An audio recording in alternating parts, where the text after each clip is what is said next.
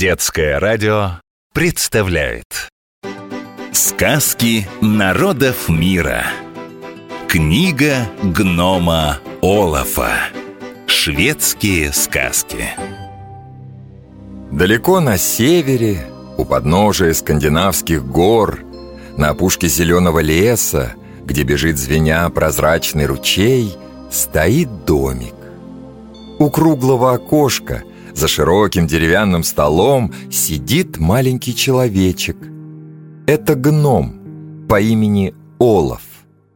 Перед ним лежит большая книга. Слышите? Скрипит перо. Это Олаф записывает в книгу самые правдивые и невероятные истории, которые когда-либо слышал.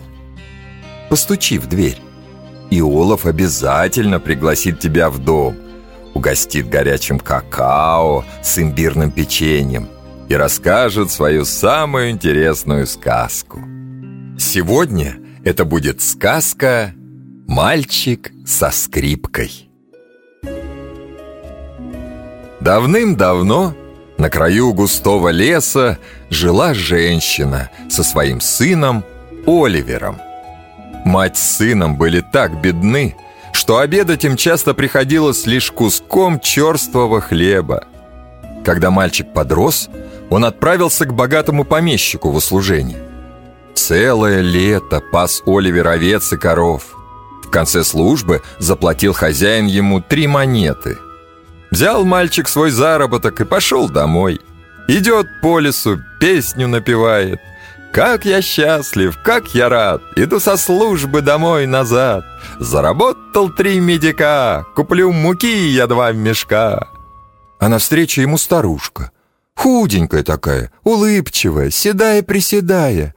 Услыхала она песенку и говорит, «Милый мальчик, прошу тебя, помоги бедной женщине.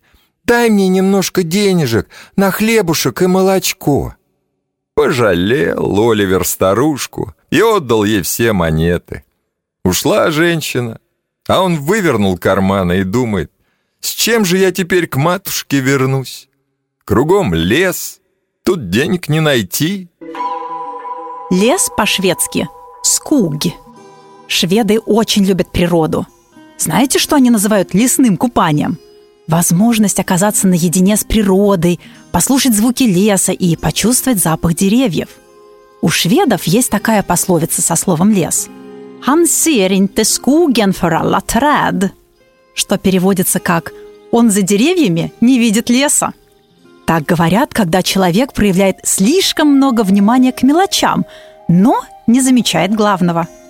Лес – скуги – Опечалился мальчик, не знает, как быть.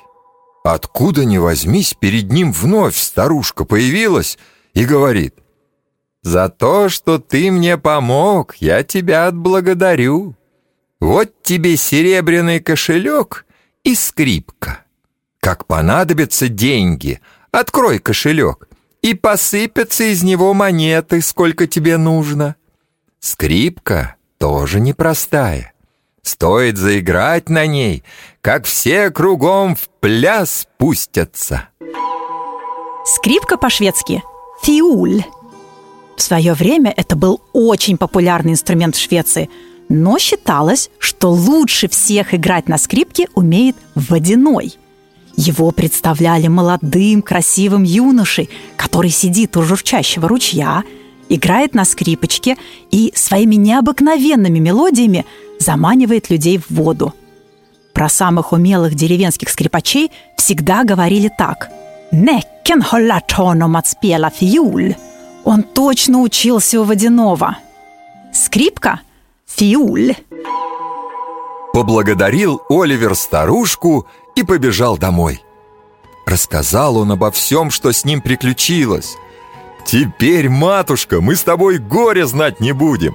Возьми этот кошелек, ступай на рынок и купи все, что пожелаешь. Отправилась женщина на рынок. Но купила полную корзину продуктов, каких давно уже не ела. Потом взяла платье красивое, да туфли с золотыми пряжками. А продавцы смотрят да шепчутся, откуда у этой нищенки столько денег. Небось, нечестным путем она их получила. Позвали бургомистра. Тот сразу к женщине. «А откуда у тебя деньги?» «Сын дал», — отвечает. «Не ври! Арестовать ее!» — приказал бургомистр. Схватили бедную женщину — а бургомистр собрал на площади всех жителей города и говорит «Пусть выйдет тот, кого сегодня обокрали!» Люди рты разинули, друг на друга смотрят, а вперед никто не выходит. У всех все цело. А Оливер дома ждал, ждал мать, а ее все нет. Тогда он взял свою скрипку и отправился в город. Пришел на главную площадь, смотрит, люди толпятся – Протиснулся он в середину, а там его бедная мать стоит и чуть не плачет. «За что вы арестовали мою матушку? Что она сделала?» — воскликнул Оливер. «Она кого-то обокрала», — ответил бургомистр. «Откуда у нее столько денег?» «О, это я вам сейчас покажу!» — засмеялся мальчик. «Подставляйте свою шляпу!» Шляпа по-шведски «хат» Сегодня мы редко кого встретим в шляпе, а вот раньше в Швеции это был очень популярный головной убор. В шляпах ходили на прогулки, в рестораны и даже на танцы. И вот, когда веселье было в самом разгаре, люди пускались в пляс, да так подпрыгивали, что их шляпы слетали и катились по полу. С тех пор про тех, кто от души веселится, говорят «Ханне hatt» что дословно переводится как «он не дома и крутит шляпу». Шляпа – хат. Бургомистр снял с головы шляпу, а Оливер взял у матушки кошелек, потряс им, и из него серебряные монеты так и посыпались звонким ручьем. Люди ахнули, а бургомистр онемел от удивления – он нехотя освободил женщину, а мальчик снял с плеча скрипку, провел по ней смычком, и зазвучала такая веселая полька, что все, кто на площади был, пустились в пляс. Бургомистр так высоко подпрыгивал на своих толстеньких ножках, что из шляпы все серебряные монеты повыскакивали и на землю высыпались. Люди, как увидели деньги, бросились на четвереньки. И пошла потеха. Все монеты хватают, друг у друга отбирают, а сами все пляшут. Потом все же сжалился Оливер. Опустил смычок, повесил скрипку на плечо. Погрузили они с матушкой на тележку все ее покупки и пошли довольные домой. Повторяем Запоминаем. Сегодня вы узнали, как по-шведски звучат три новых слова. Лес, скуг, скрипка, фиуль и шляпа. Сказки народов мира. Книга гнома Олафа. Шведские сказки.